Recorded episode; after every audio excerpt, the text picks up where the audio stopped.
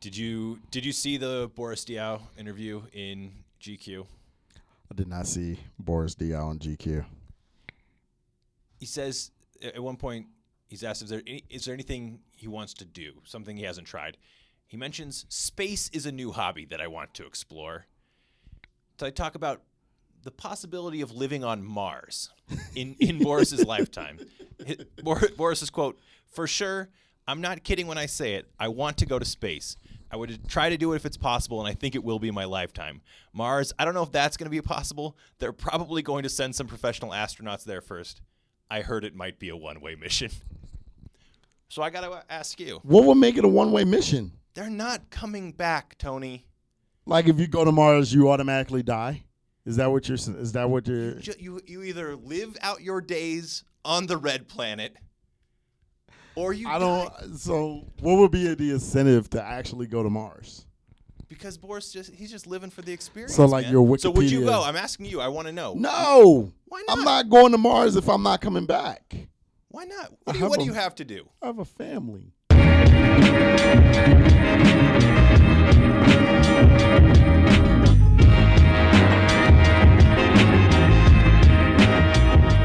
right, all That's right. the thing. Uh, I'm Aaron Falk here with Tony Jones, Salt Lake Tribune. Hello, hello. Welcome Weekly back. podcast. Weekly podcast. It's on the internet. Um, we're recording this Friday. Uh, we got a jazz game tonight, so we're, we're, we're in a little bit of a, of a weird spot. The schedule. We're in the you know, I mean, schedule. So let, let's let's talk about um, that Portland game really quick. And I have a story. you got a story? I want to hear it. This is going to be quick though. Yeah, let's hear it. Okay, I was a bad student in high school. okay. like what? Yeah, well, Like you weren't going to class? yeah, I wasn't going to class. I, you know, I was chasing skirts. You know, I was a jock. You know, I did just enough to stay eligible. So, the night before the last semester of my high school career started, my mom, Jackie Jones, who is a saint, sat on a bed. She had a glasses. She had horn rimmed glasses on the tip of her nose. In her left hand, she had a calculator. In, a li- in her right hand, she had my report card. and she said, Brother, she said, by my calculations, you're going to need a 4.0 to graduate from high school in this last semester. And since you have yet to get a 4.0 in any semester of your high school career, I'm going to go ahead and say that you can't do it. So, this is what I'm going to say. If you don't graduate from high school, you're either going into the army or you're getting out. and I got a 4.0 that semester and graduated. True story. True story. And my mom, along with one of my teachers, they said, I don't know whether to kiss you or kill you because clearly you had this in you all along and clearly you were not giving 100%. Now, I take this as a perfect segue into Joe Johnson.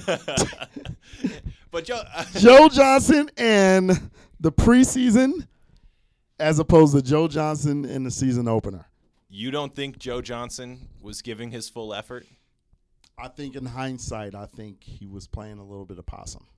He was busy doing anything else. I think he was chilling. yeah, of course, he's he's done this so many times. And Jazz fans were so up in age. Let's give you the numbers of Joe Johnson uh, in the preseason. He averaged, what, five points a game. He shot 32% from the field. He shot 18% from three point range. We were wondering if this man was washed. Was was that a I think that's I think that was something people were concerned about. Yes. The possibility. and we and, and that concern spilled over into the first half of the Portland game where he scored two points and didn't look to be a part of the offense. Then in the second half, he scored 27. He scored 15 points in the in the first six minutes of the third quarter. He went 10 for 12 from the field, and he dropped 29. So we know now that Joe Johnson is not washed. And he's going to graduate from high school. He's going to graduate from high school. What what what about? I mean, what, what were you when you're watching that? What were you seeing that was allowing him to be so effective? He he is a master at getting to his spots. Uh, he is very patient, and he does not let uh, the opposition speed him up.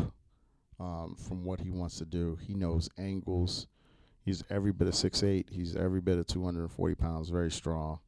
And he just, you know, I think Quin Snyder did, once he figured out that Joe was on the roll, roll it did a lot of things to generate switches uh, to get uh, Damian Lillard and CJ McCollum on to Joe Johnson. And they, they did a good job of playing through Johnson uh, in that second half. And I thought that he, I thought that he was phenomenal.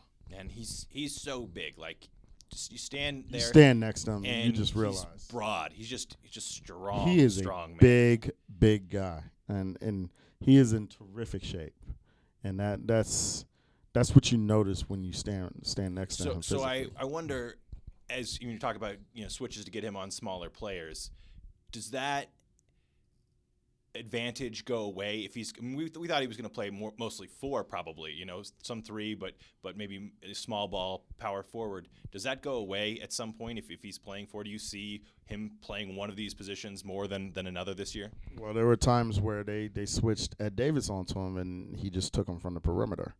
Where it went by him a couple of times, scored at the basket. You know, the, guy. You know, I, I think, and, and Quin Snyder alluded to this today in shoot around. You know, when when the Jazz get healthy and they're able to put Rodney Hood and Gordon Hayward and Joe Johnson on the floor together, you know, that's that's going to create a lot of matchup issues for a lot of teams. I would think. one guy who was able to stop Joe Johnson, Derrick Favors in practice. He said uh, Derrick Favors practiced Thursday for the first time in a month.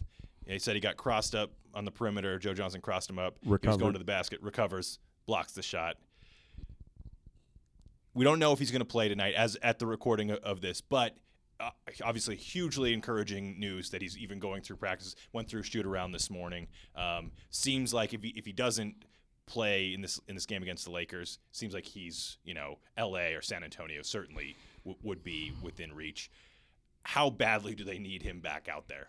Well, I mean, I think they can beat the Lakers without him. Um, they can't beat the Clippers or San Antonio without Derrick Favors, especially with no Gordon Hayward out there. So, I mean, you know, San Antonio. I mean, you look at the Clippers, DeAndre Jordan, Blake Griffin, Guarded by Boris Diaw. right, and then you look at the Lakers. I mean, I mean, you look at the Spurs. You got LaMarcus Aldridge and, and Pau Gasol. I mean, and, and Dewayne Dedmon um, and, and David Lee for that matter. I mean, that is a deep, and talented front court, and we haven't even talked about Kawhi Leonard yet. So, you know, the the Spurs may have the best front court in the world right now. So, I mean, it, they they need Derrick Favors. The Yeah. Jazz do. And he, he said, you know, he doesn't know what happened to, to cause this injury. It's a IT band. It's we talked about it. Something that happens in runners. Just started feeling weird. Started feeling pain when he's running and jumping right after that that uh, preseason opener in Portland. You know, he he's done a little bit more, but but Thursday's his, his first full practice. He's going to be rusty, but I think even Derrick Favor, rusty Derrick Favors is better than having no Derrick Favors for this team. I think right now, if you can get 20 minutes out of Derrick Favors tonight, you know, get him ready, get him, have him no no worse for wear, and have him ramped up uh, tomorrow, uh, ramped up tomorrow, and have him ready for Sunday. I mean, you know, uh, Blake Griffin, he he's a handful. I mean, if you saw that Portland game, uh, he can score inside and out. He can hit threes now. I mean, he's so skilled uh, relative to his uh, athleticism. Um, you know, Boris Diaw. We we love Boris, um, but that's that's a tough that's a tough matchup for him. Yeah, and, and getting a starter back obviously improves their their bench depth, moves moves Boris back to a spot where he's probably more comfortable. And as Quin Snyder said yesterday, yes, yes, yes, yes, yes, they definitely need They definitely need to play better. better The from the bench. hey Quin, what do we need from the? Uh, yes. Hey Quin, does the bench? Yes. Well, what? d- yes. Well, would it just play better? That was that was our interview. I'm gonna let's, let's pause here for just a second, and I'm gonna I'm gonna put this clip in. Do you, you need better play? Um, Yes. I know it was. Yes. I know it was one game. Yes. You need better play from your bench Yes. specifically. Yes. Absolutely. I, I posted that video yesterday, and I had a bunch of people like, "Was he mad? Is he okay? Like, why does he? Is he mad at Tony? Is he mad at you? Like, what do you when that happens? What, what were you thinking? And and I to me, I was I thought it was just humorous, and and I, want to know kind of just as a, this is maybe a bit of shop talk, but this will be quick. But like, how do you deal with with maybe a, a coach or a player who is not having it at that moment? Well, I knew he wasn't mad at me. I wasn't playing, so I knew he wasn't upset at me. Um, I, you know, you knew that Quin was upset. They had just came from watching film. I mean, look, when you're a basketball coach, and, and and you know, I've been on this side a little bit. You know, after a game, you know, coaches kind of have the cooling off period. They go meet with the media. You know, you don't really speak to them after the game or whatever. It's the film session in the next day. That's when the, that's when you really start to tell the tell the tale. And it was obvious that, you know, Quin had just seen the film, and he was a little t- he, he he was really ticked off. And and you know, I put this in my story. You know, coaches coaches rarely get upset and miss shots, just, unless you just take a shot that's just so ridiculous that's like, okay, what is that? Coaches get upset at a lack of effort. They get they get upset at schematic mistakes, and the second unit had both of them. And if you look at this Portland, if you look at the Portland game, you look at the Portland loss, um, the Jazz were 26-26 at the end of the first quarter. Portland begins the second quarter uh, essentially on a 14 to 2 run against the Jazz, the second unit. First unit comes in, races a eight, races that deficit, races an eight point deficit, builds an eight point lead with 10 minutes left in the game. Second unit gives it all back, right?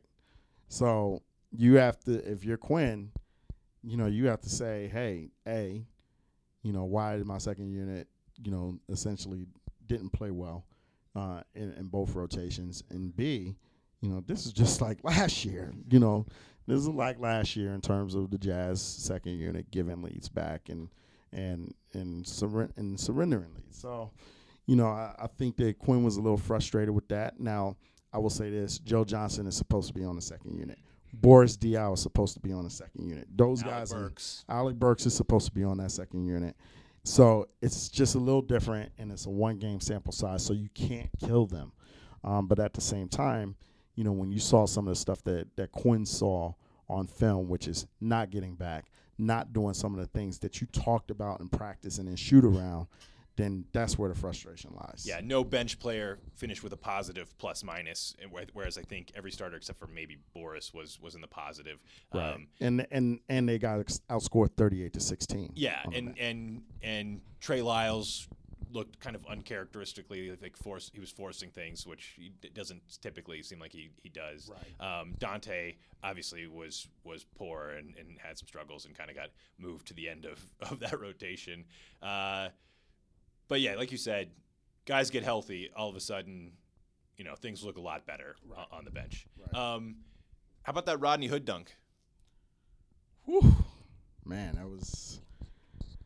Rodney's always been. Let's let's get this out of the way. Rodney's always been a better athlete than people think. If you get him on a fast break and you, you know, you can see the explosion. I mean, I've, you know, you've seen, you can see him explode to the rim. I've just never seen him do it in traffic like that before. In terms of taking one step, just going to the basket. Let's just talk about Rodney in, general. He looked really good. At 26 points, 9 to 17 shooting, uh, over 50%. Um, I think he would have had 30 if if the Jazz didn't feature Joe Johnson as much as they did uh, in that second half. Um, but he was terrific. Uh, what did what did you see out of him? Yeah, I- I think, I mean, he, he's so smooth, and we've talked about this before, but the the the dunk in traffic to me was even better because it's it just shows a willingness and an, an aggression in in the lane that he didn't necessarily have before. I mean, he wasn't Dante Exum timid, but you know, this is a guy that doesn't get to the foul line a lot. If he's going to do that, if he's going to have that extra explosiveness, which it sounds like, I mean, you know, he's a better athlete than maybe we, we've seen, but it sounds like he really put in work this summer and was impressing people in, in their OTAs with with that sort of explosion. Had a few of those dunks in OTAs. Um, but if he's he's doing that, if he's doing those things, getting to the foul line, getting some cheap points like that, I mean, that's that's when he's going to get those 35 40 you know, some crazy 40 point game at some point when he adds that in otherwise i mean he's just so smooth all the way around Yeah, yeah 26 through the third quarter. Um, you know, and obviously he tailed off at the end of the game. I think you know there were a lot of minutes that went around that went to the starters, and I think in a in a large sense, I think that they ran out of gas um, down the stretch. But you know they were plus one with three minutes to go, and they had a chance, you know, to win the game. And Rodney's um, offensive play, and I thought he was good defensively as well. I thought he really made C.J. McCollum work, and you know that's where the Jazz want to see improvement as well. You know, privately, I think that uh, the organization, you know, we we always ask, say, hey, you know, can the Jazz have a star? Can the Jazz have a star? Can the Jazz have a star? I think privately, the Jazz think that Rodney Hood can can can really be a significant player in this league. And you know, what I saw last night was a guy that could average 20 points a game, easy, pretty easily, uh, if he gets the touches. And and I think he's going to get the touches. I, the touches. I think he's going to get the usage, and I think that he's he's going to have a really good season.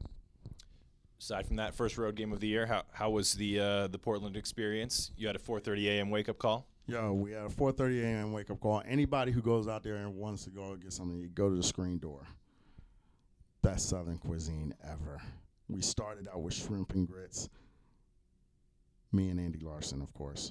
And we had uh, It's a we true odd couple. Southern fried chicken with uh, collard greens and macaroni and cheese and sweet tea to wash it all down.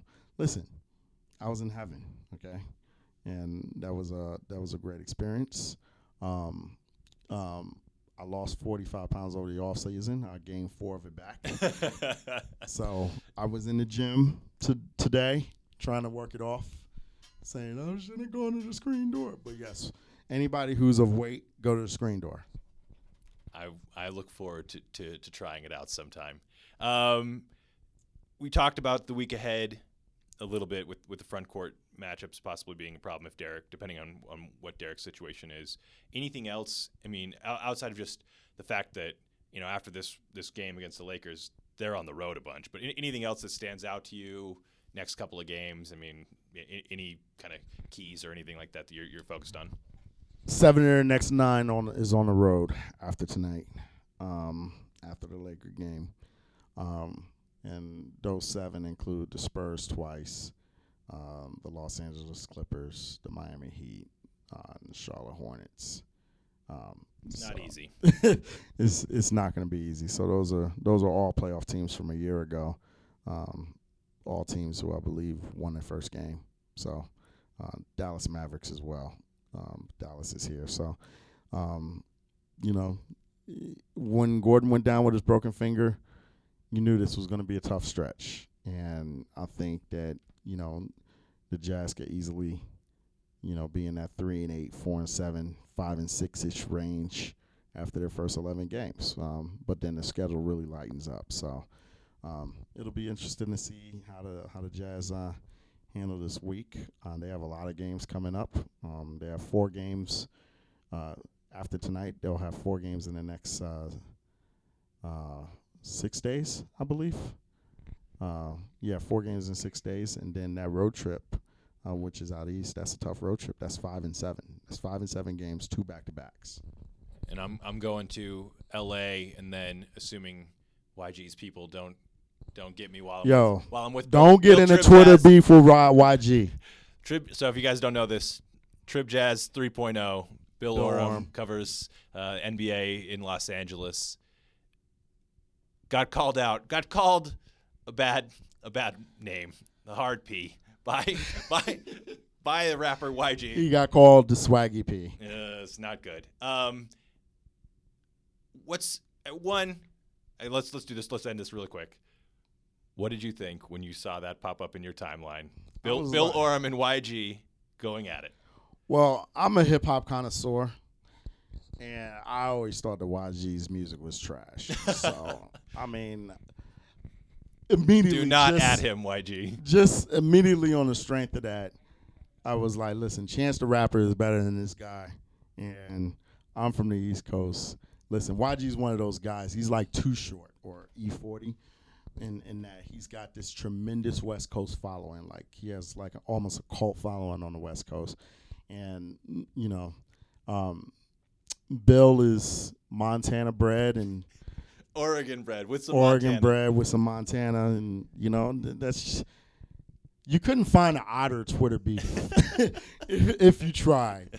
Let- Let's just put it that way. What's what's the worst? Uh, what's the worst Twitter beef you've had? I had one with Damian Lillard. I had a Twitter beef with Wait, What did, what did you say? Remind me what you said again. What you wrote. Um, I said it was something. Oh, I said, you know, somebody asked, well, why would Chandler Parsons, you know, want to go to Portland in free agency rather than, you know, Utah? I said, well, easy. He'd play in Portland. He wouldn't play in Utah. And you know, a bunch of Portland fans added Damian Lillard, and Damian was like, "Well, I don't know what you're trying to say."